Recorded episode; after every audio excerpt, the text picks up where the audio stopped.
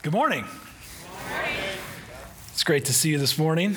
There, I mean, I realize with the nice weather that we've had, there are lots of things that you could be doing with this time right now. And uh, I just appreciate the opportunity to gather together with you. I think in a world that ever is able to offer more and more options of things that we could do in place of gathering together, there is something that is only possible when the body of Christ gathers together around his word. So thank you. Thank you for being a part of Grace Church. We hope to see you tonight. Uh, I just have a quick question for you as we get going. Have you ever misjudged the weight of something? Right? We do this in one way or another all the time. Maybe something is a lot heavier than it looks, or maybe it's a lot lighter than it looks. Either way, if you're anything like me, this leads immediately to disaster. Uh, I've had quite a track record, I'll be honest, and because now many of you know, um, a lot of my family, very creative people, very creative. We've got uh, Tammy, Carter, and Conley. All of them are doing wildly creative things, which all translates to, I'm on a reality T V show, pretty much. Uh, there are moments of my life that are captured and, in, you know, baked into history and video that should not be. And so I want to let you in on a little bit of that, because talk about misjudging the weight. Now, speaking of weight, you, you might notice just from a quick glance at me that maybe I'm not uh, the most confident in my weight. I've most recently been applying for life insurance, and you talk about a humbling experience when they're like, we got to check that. Oh, oh, you know, I don't, it's not, these are not the sounds you want to hear from these people. So I don't have the best track record with weight, but I decided I would create a new workout plan for myself, okay? This is already a disaster in the making, but at the at the time, all the rage was, you know, these people would get these tires, you know, and you'd either like roll around the tire, flip the tire, you know, hit hit the tire with a sledgehammer, all these fun things. I'm we lived out in the middle of nowhere in Iowa. I was like, this is a genius plan. I'm going to get a tire. So I got onto Craigslist, found a free tire, went to pick it up, and now you get a chance to kind of experience what happened after that. So Dad got this tire online and he said, oh, this is going to be good for working out. But when we got the tire,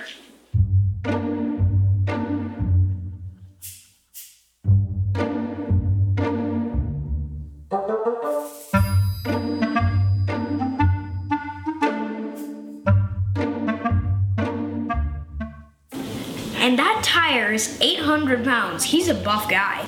Buff?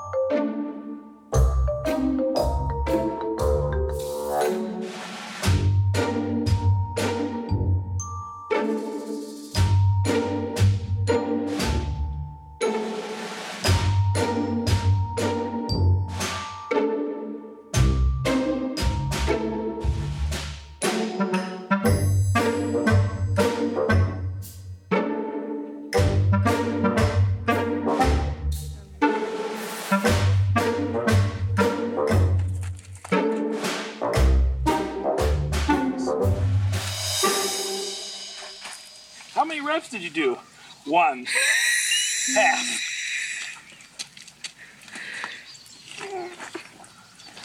Here's a good one.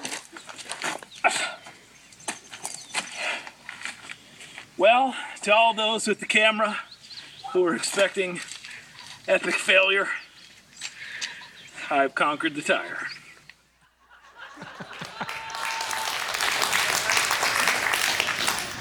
Well, I got to let you in on a little secret. Um, after my bold statement, I did not conquer the tire.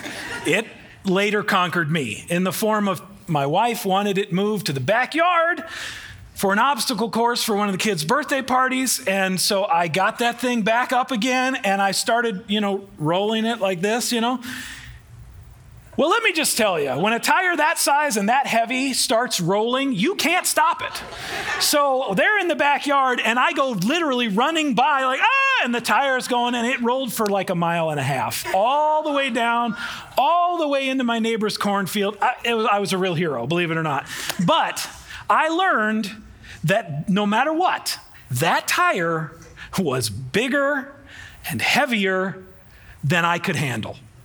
It was way more than I could handle. It was way bigger, way heavier than I could control or that I could even really understand in terms of just trying to deal with it. And so when we get to our text today, I know it's probably at first going to feel like, well, what in the world does that have to do with anything? Well, the text today is all about God's glory.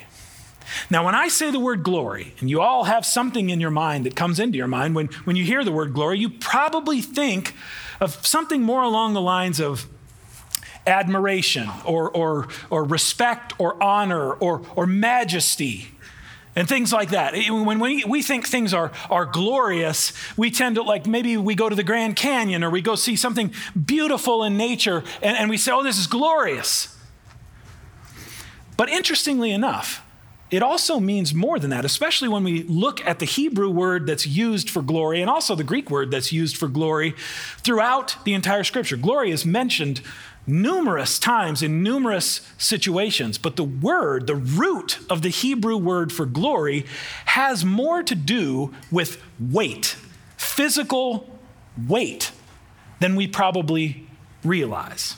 And so there's this weight of God's glory. And, and believe it or not, you just confirmed the truth of this if you were here on time and heard the first song and sang along.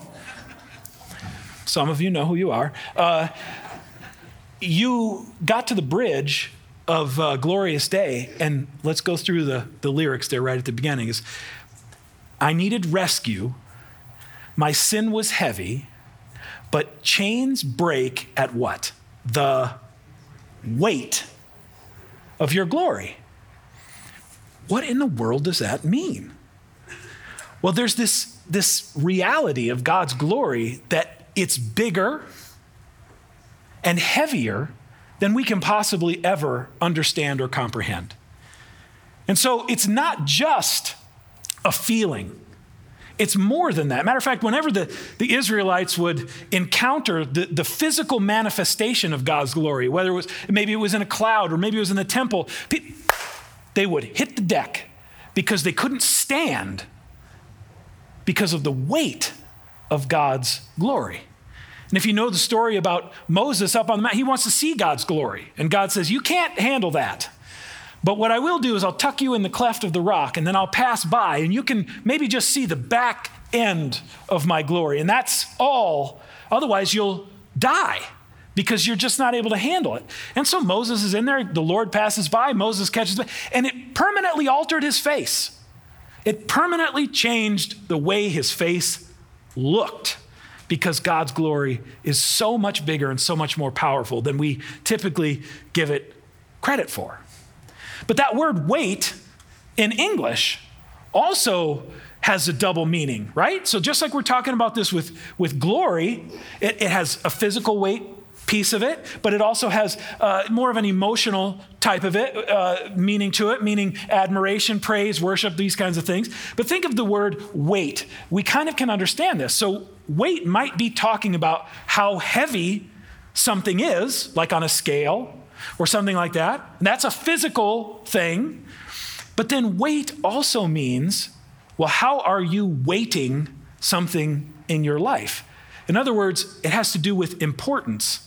It has to do with, well, what are your priorities? It has to do with what are you valuing and what are you taking seriously, m- maybe more than anything else in your life. And so there's this idea that weight is not only just something physical in nature, but it also has to do with helping us understand these two different dimensions of God's glory, the heaviness, also the foundation, but then also how we respond to that, how we adore, how we worship, how, how we praise God. It's all wrapped up in this, this question about God's glory, which often is elusive to us. And so we're going to talk a lot about God's glory today.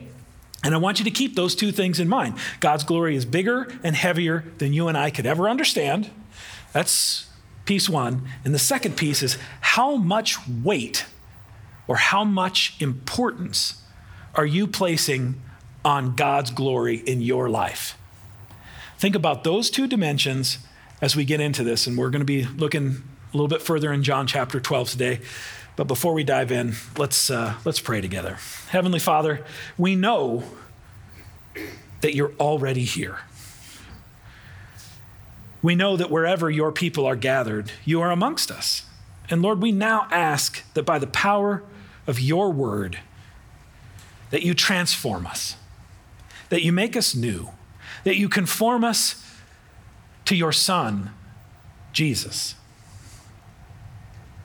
Lord, in these moments that we have together, may it not be my word, but may it be a word from you that we hear, that, that you plant your word in our hearts like seeds, and that you help those seeds of faith grow and spring forth into eternal life.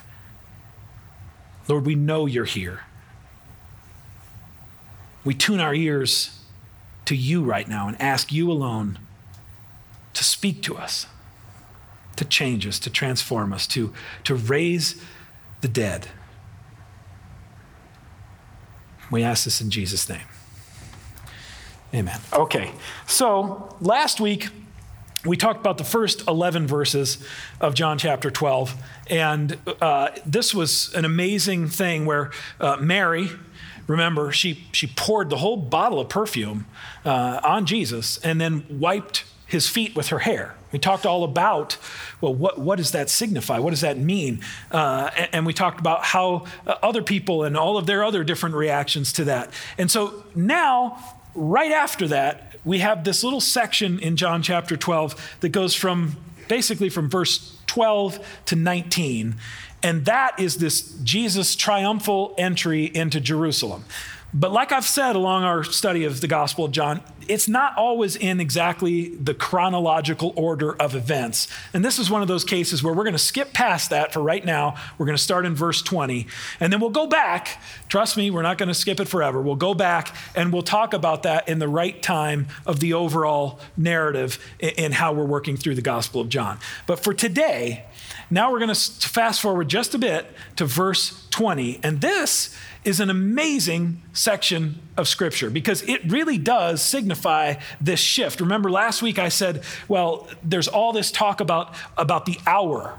His hour has not yet come. His hour has not yet come. And I said last week, well, his hour is, is coming. His hour is here. Well, now we're going to hear from Jesus that that is in fact true. His hour has come. Things have shifted. His public ministry is now over in the way that it had been working before. And now everything changes. Everything gets in motion. The, the mission that Jesus was sent to accomplish has now become what needs to happen. Right here in the middle, and we get to be a we get a chance to be a part of that. And so be thinking about God's glory as we, I'm going to read this all the way through first, and then I want to start taking a little bit closer look at, at some pieces here that I think really help us understand a little bit more about God's glory, yes, but also who we are in reflection of that glory. So uh, starting in verse twenty, now there were some Greeks among those who came up and went to worship at the festival. They came to Philip, who was from Bethsaida in Galilee, with a request. Sir, they said, we would like to see Jesus. Philip went to tell Andrew. Andrew and Philip in turn told Jesus. Jesus replied, the hour has come for the Son of Man to be glorified. Very truly, I tell you, unless a kernel of wheat falls to the ground and dies, it remains only a single seed. But if it dies, it produces many seeds. Anyone who loves their life will lose it, while anyone who hates their life in this world will keep it for eternal life. Whoever serves me must follow me, and where I am, my servant also will be. My Father will honor the one who serves me. Now my soul is troubled, and what shall I say? Father, save me from this hour. No, it was for this very reason I came to this hour. Father, glorify your name. Then a voice came from heaven, I have glorified it and I will glorify it again. The crowd that was there and heard it said it had thundered. Others said an angel had spoken to him. Jesus said, this voice was for your benefit, not mine. Now is the time for judgment on this world. Now the prince of this world will be driven out. And I, when I am lifted up from the earth, will draw all people to myself. He said this to show the kind of death he was going to die. The crowd spoke up. We've heard from the law that the Messiah will remain forever. So how can you say the Son of Man must be lifted up? Who is this Son of Man? Then Jesus told them, you're going to have the light just a little while longer. Walk while you have the light before darkness overtakes you. Whoever walks in the dark does not know where they're going. Believe in the light while you have the light so that you may become children of light. When he had finished speaking, Jesus left and hid himself from them. Now, right away, we have to ask, well, okay, this seems like a very strange response, because at the very beginning, we have these Greeks. Well, they're coming to talk to Jesus. Well, why is that significant? Well, remember back in John chapter three, verse sixteen, the most well-known scripture of all time. For God so loved the world that he gave his one and only son, that whoever believes in him shall not perish, but have eternal life. And I want to zero in on that phrase, the world. For God so loved the world. John, the gospel writer, uses that phrase as a way to indicate to us that Jesus' mission is much bigger than him coming to just one particular group of people. Okay? It, it's for the world. So the world, that phrase represents everybody, all people of all time, everywhere, no conditions. God sent his son for all people. Okay. Now, when it comes to these Greeks arriving on the scene, take a look at uh, what we see here. Now, there were some Greeks among those who went up to the worship at the festival. They went to Philip. Uh, they said, hey, we would like to see Jesus. That is significant because this phrase, the Greeks, also is our clue that John is talking about, all right, up till now, Jesus has only been dealing with his own people, the Jewish people primarily. They're, the Jewish people are the only ones that are looking after Jesus, for right or for wrong, for better or for worse, for good intentions or bad. The Jewish people have been the ones looking for Jesus.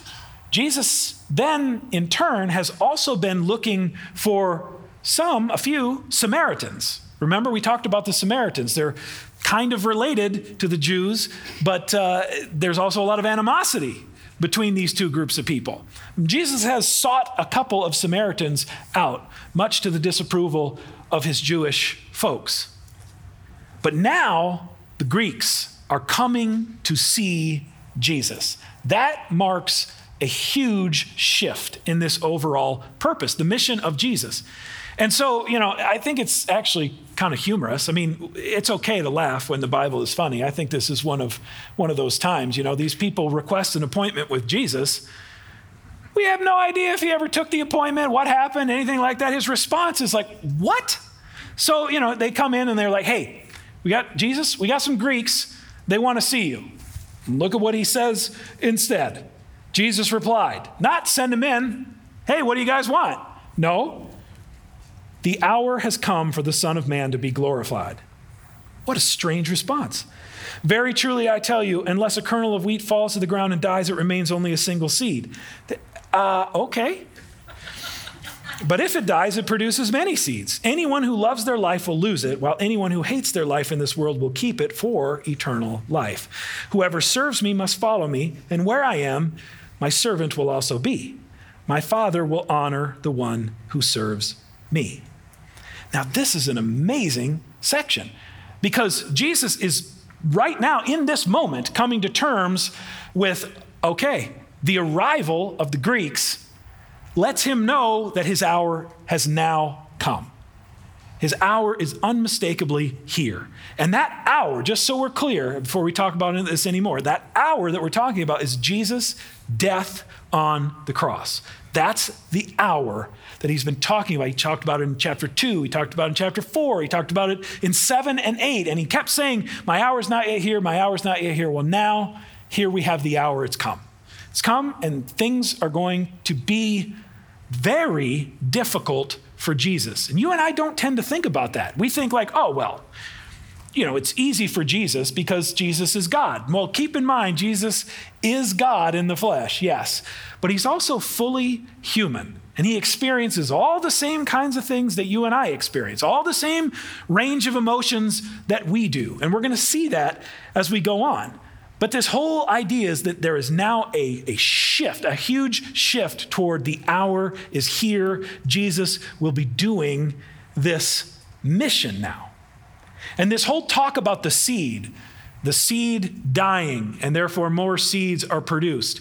If you go all the way back to Genesis chapter three, verse fifteen, you're going to find another discussion. Now, your translation probably says something. Now, this is this is God talking to Eve and Adam and the serpent. And this is after sin had happened. They disobeyed. They ate from the tree. Now God is explaining to them the consequences of that sin.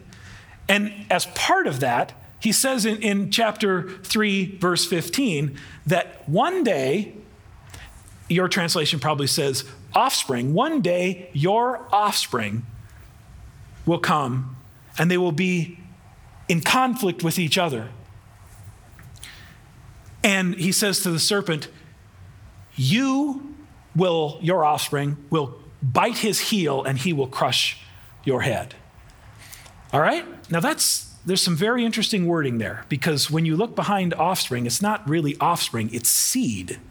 And when it comes to the promise of who is coming to take care of this, it's singular. It's not seeds, it's seed. And so Jesus, in full reflection of this, is now talking about he's going to give his life for the good of the other people that God sent him to rescue and to save. And it's not just one specific group, it's all people. And so that hour has now shifted into high gear, and it's coming, and Jesus knows this, and he knows it's going to be difficult. And the temptation would be like, well, isn't there another way? Isn't there another way? And in some of the other gospels, we, we see Jesus saying, you know, Father, if there's any chance you could take this cup from me, that'd be awesome. But if not, your will be done, not mine. So there's this message of obedience in here. And I think when we say, even say the word obedience, we get a little bit jumpy, don't we? Because obedience tends to be something that, well, we love obedience when it means we get to do what we want. We even love obedience more when it means we can use and point our finger and call out other people for not doing it the way they think they should be doing it. But obedience in this particular sense, as we listen to what Jesus is talking about, also means that what's being asked of us as followers of Jesus is not easy. It's not comfortable. It's, matter of fact, it's almost always uncomfortable. I don't know if you've experienced that in your life, but I certainly have experienced that in mine. But we might just think like, oh, well, Jesus, he's just keeping up with the rules, he's following the rules, uh, he's doing this because, you know, he's an upright, standing, you know, moral type person. If, if that's all we conclude out of this, then we're missing the deeper, the heavier, the, the weightier piece of what is really happening here. And that's this: obedience is more than morality. It's all about God's glory. This is a glory issue. Obedience is not a means of us trying to get God to behave a certain way toward us.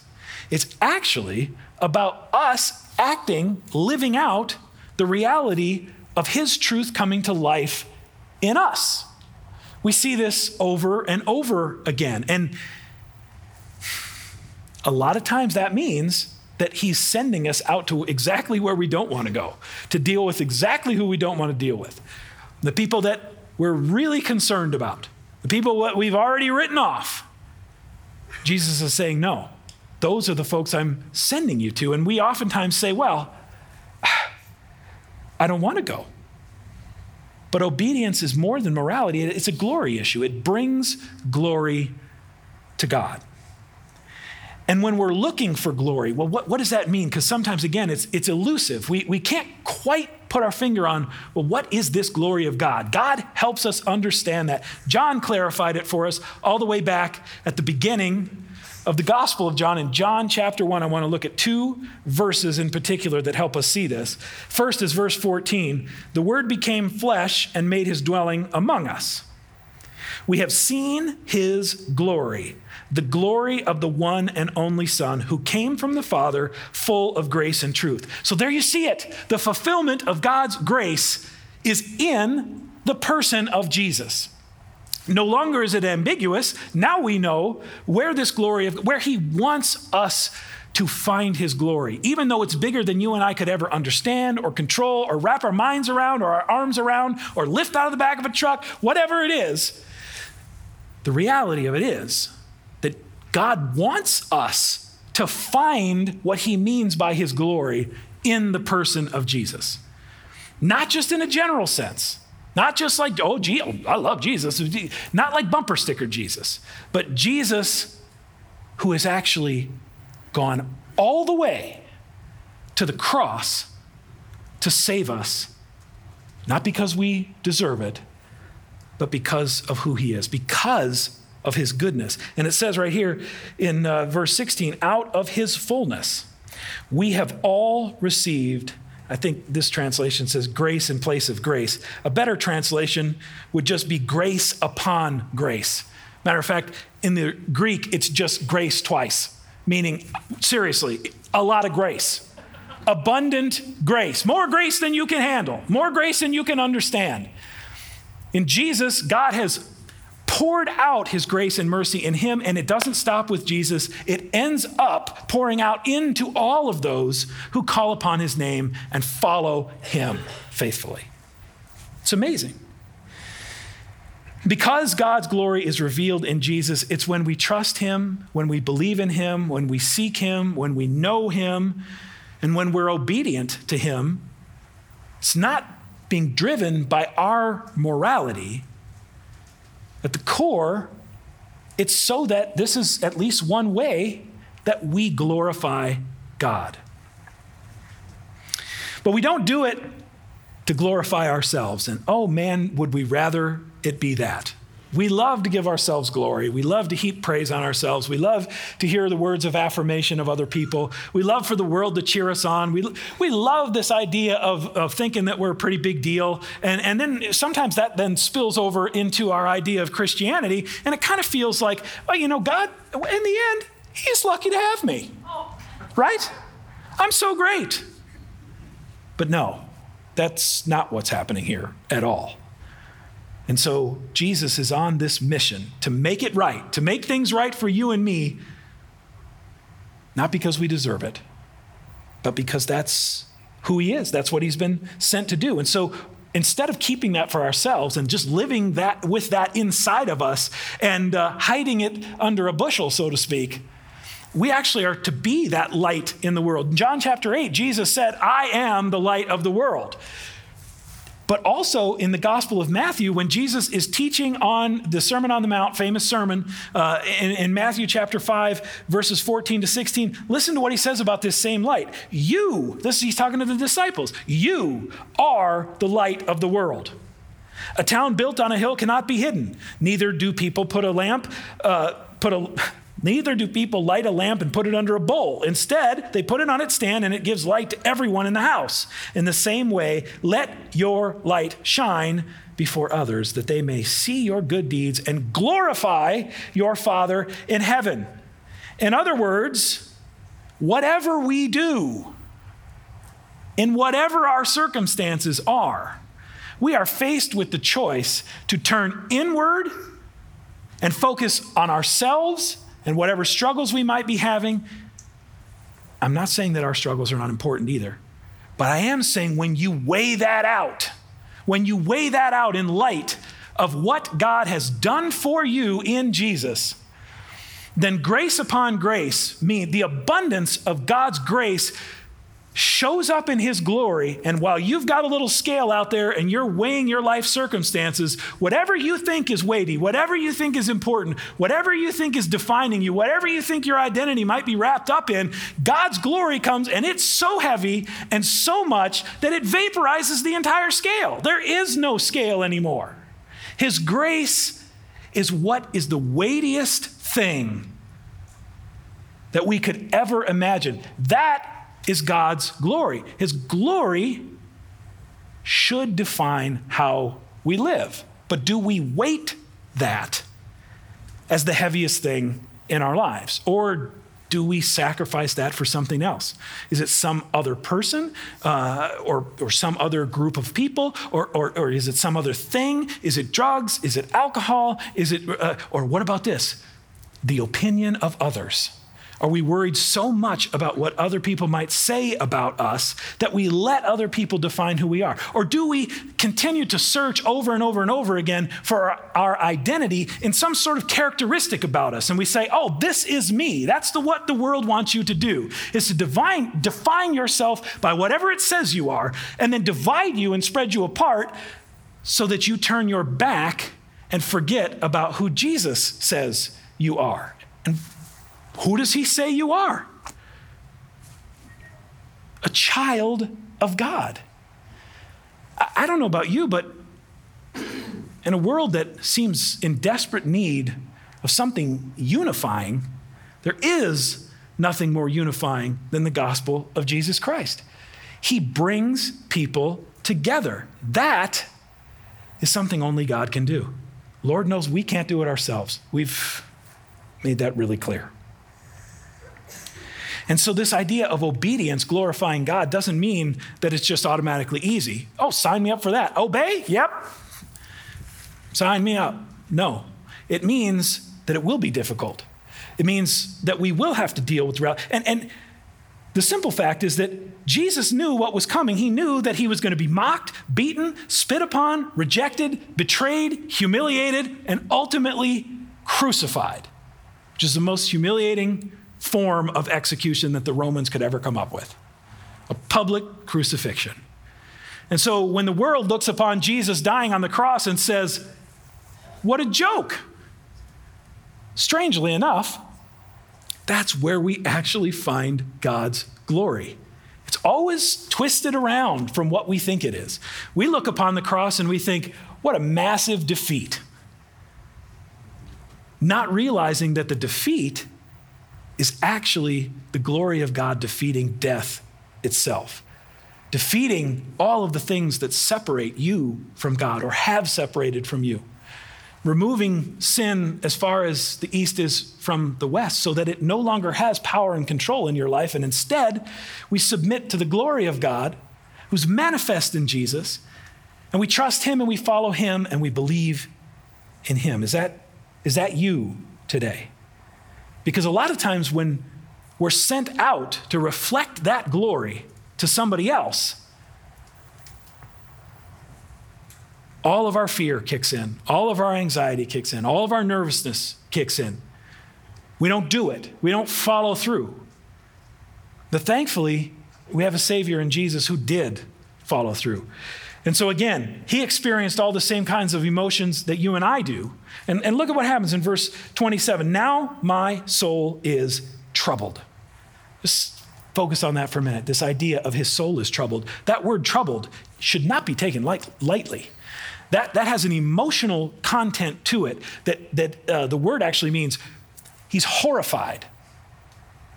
He's concerned, he's anxious, he's nervous. He doesn't want to do it. Matter of fact, he's even afraid. Now, you and I don't like to talk about a Jesus who is afraid, but guess what? You and I are afraid all the time. We get afraid, and aren't we thankful that we have a Savior who understands exactly what that feels like?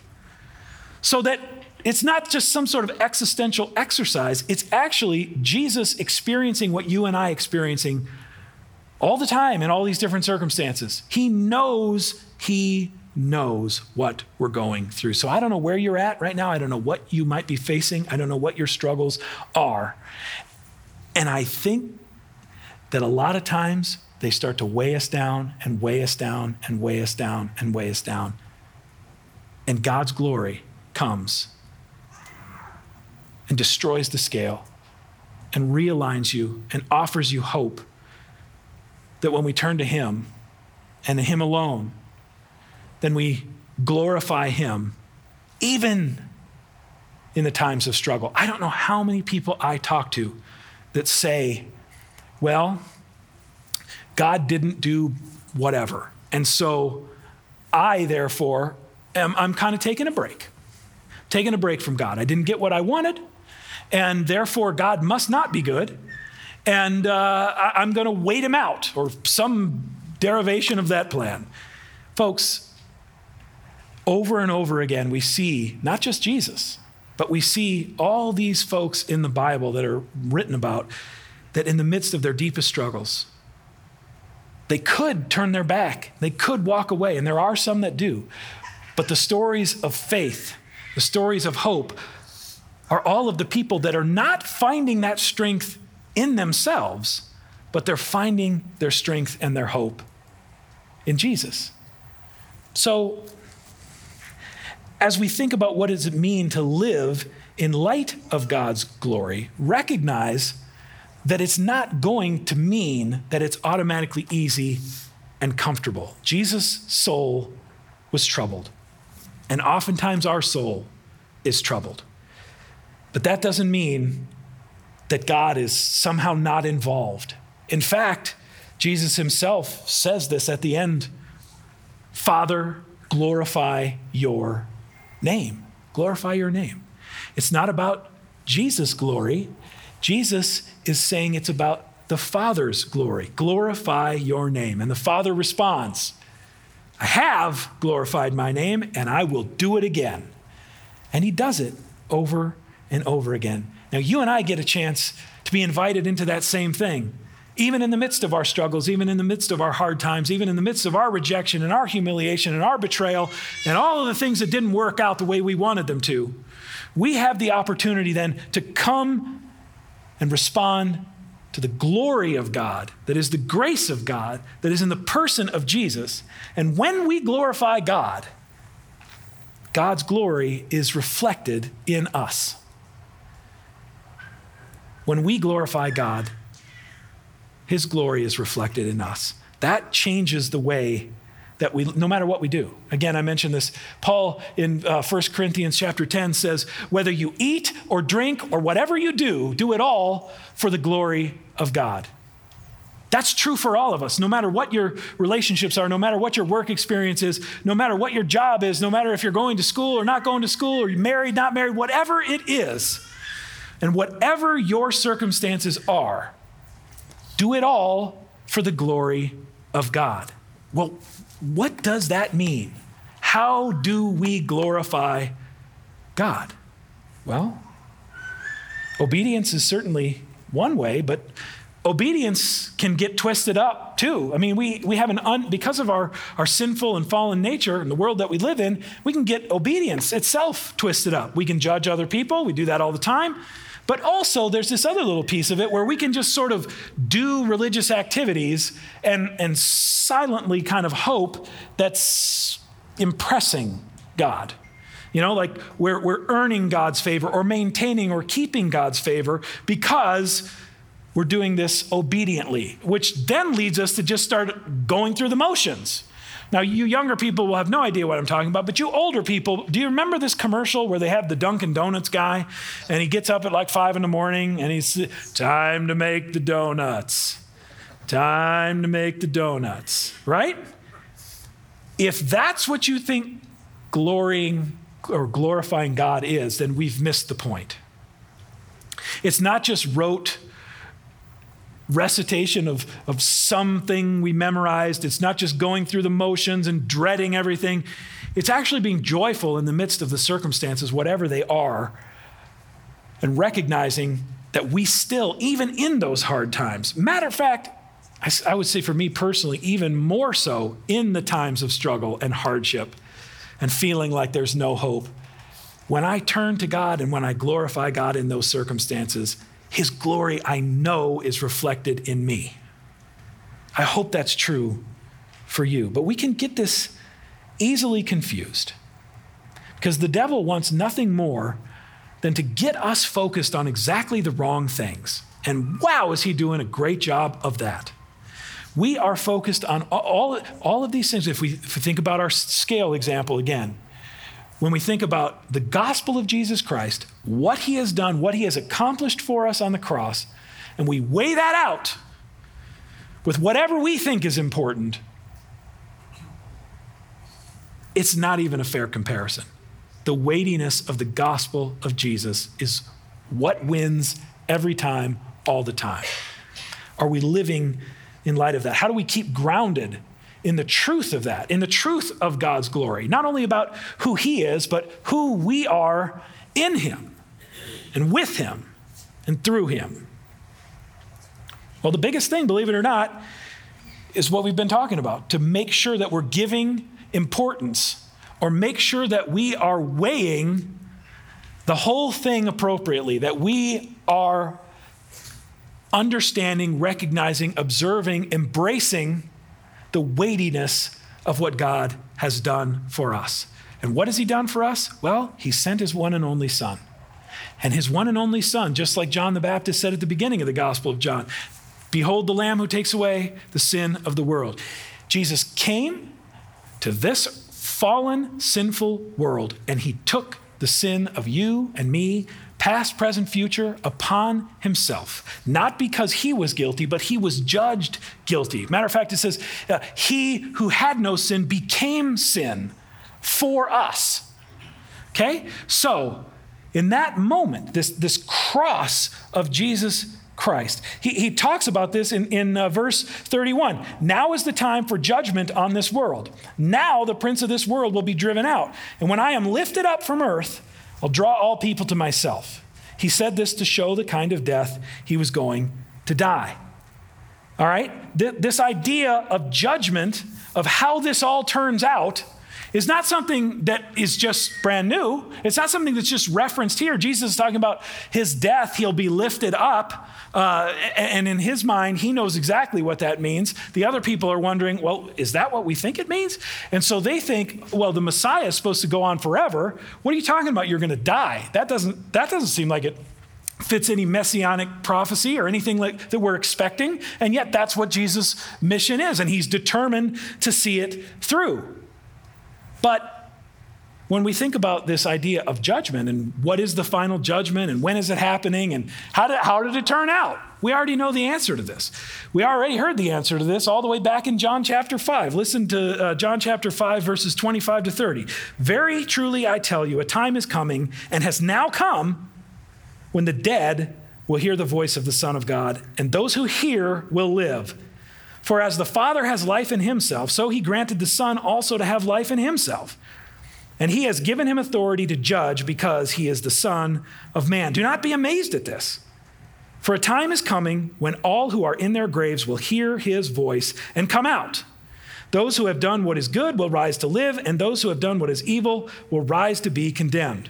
By myself I can do nothing. I judge only as I hear, and my judgment is just, for I seek not to please myself, but him who sent me. Now, now think, think about this for a minute, because a lot of times we start collecting and building a resume of all the wonderful things that we've done, all the good deeds we've done. I mean, even if we start out by doing something simply as a way to glorify God, and living in obedience and glorifying God in that way, how long does it take after somebody comes up to you and says, oh man, you did a great job? Then we say, you know what? I did a great job, didn't I?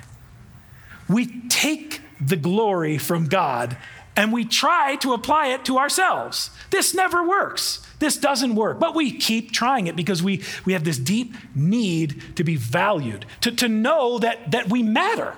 That, that's what's at the root of this. And so it, it can easily get into pride and arrogance and ego and, and, and all about us instead of about glorifying God. But once you know the truth about what Jesus has accomplished, there's a judgment that has already happened, and there is a judgment that will come in the future. Okay? The judgment that has already happened is as soon as Christ was crucified on that cross, the enemy was cast out. That's what Jesus has promised. That's what actually has happened. The enemy's, ca- and you might be saying, well, wait a minute. Cast out from what? It doesn't, he doesn't seem like the enemy. It seems like he's alive and well and, and everything is going uh, his way, not God's way. So cast out from what? Here it is. Cast out from ever being able to condemn you. Okay? Jesus paid the cost for your sin, for my sin, for the sin of the world. The judgment, folks, is already over. It already happened. Jesus was judged guilty, even though he was innocent, so that you and I can be free to live in the new identity that he gives us. What does he say to us? Forget about what other people say about you. What does Jesus say about you? He calls you child. He calls you brother and sister. He invites you into God's house. He says, hey, there's a place for you. He comes to you and he says, I forgive you.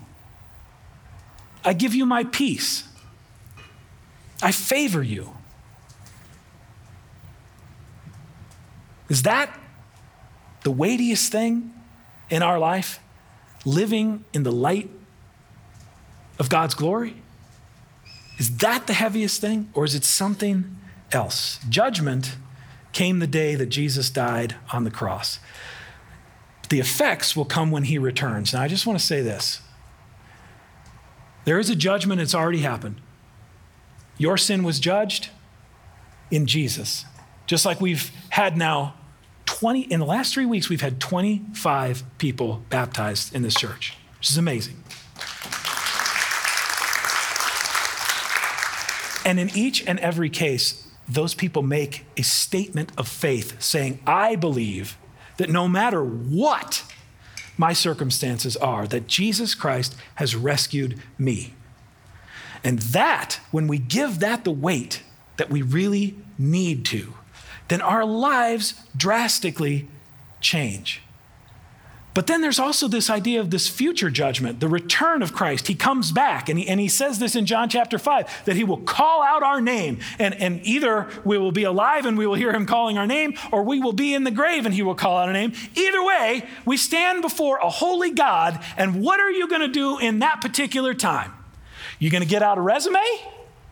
You're going to say, hey, I just want to let you know all the great things that I've accomplished here. Uh, I hope it's good enough. Um, I think heaven would really be a mistake without me. So can I please, you know, get in on this? Or my plan, just so you know, is um, I'm with him. I'm with him. Because if Jesus has already been judged and I have already been baptized into a death like his and raised in a resurrection like his, then I no longer have to fear death at all. Yeah, it's life is hard. It is hard. It will continue to be hard. But what do we do when the circumstances are hard? Do we give God glory? In the end, Jesus told them, you're going to have the light just a little while longer. Walk while you have the light before darkness overtakes you.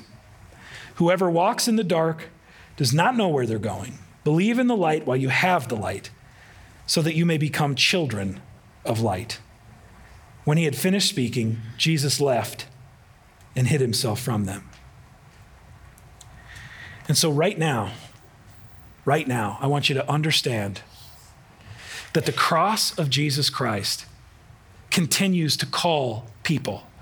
When he says, I'm going to be lifted up, when he's lifted up on that cross, when you and I come to understand who he is and what he's done for us, then we find God's glory in the cross itself. The cross of Christ is the intersection of God's love and justice.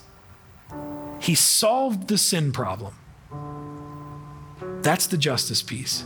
And he did it because he loves you that much.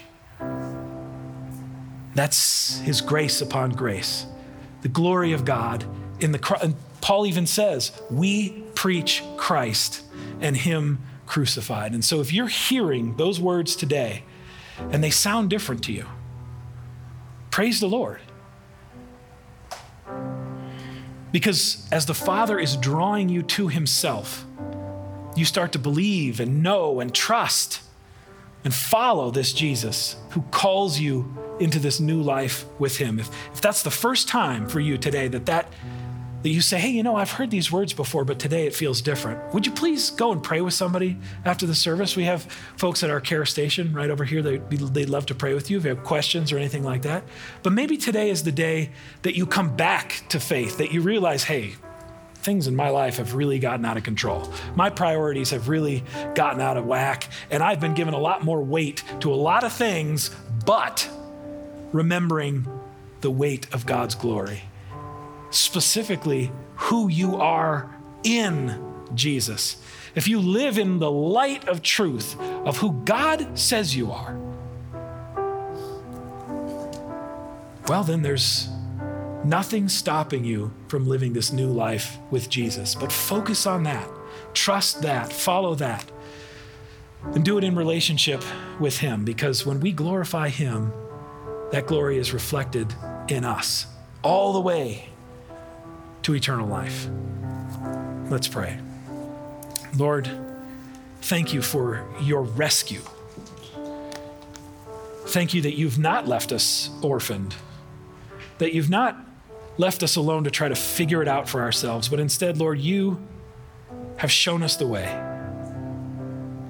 You've shown us the way to your cross, where you paid the price for the sin of the world. You've shown us the way to your resurrection, knowing that you've once and for all defanged the power of death itself. You've put death to death.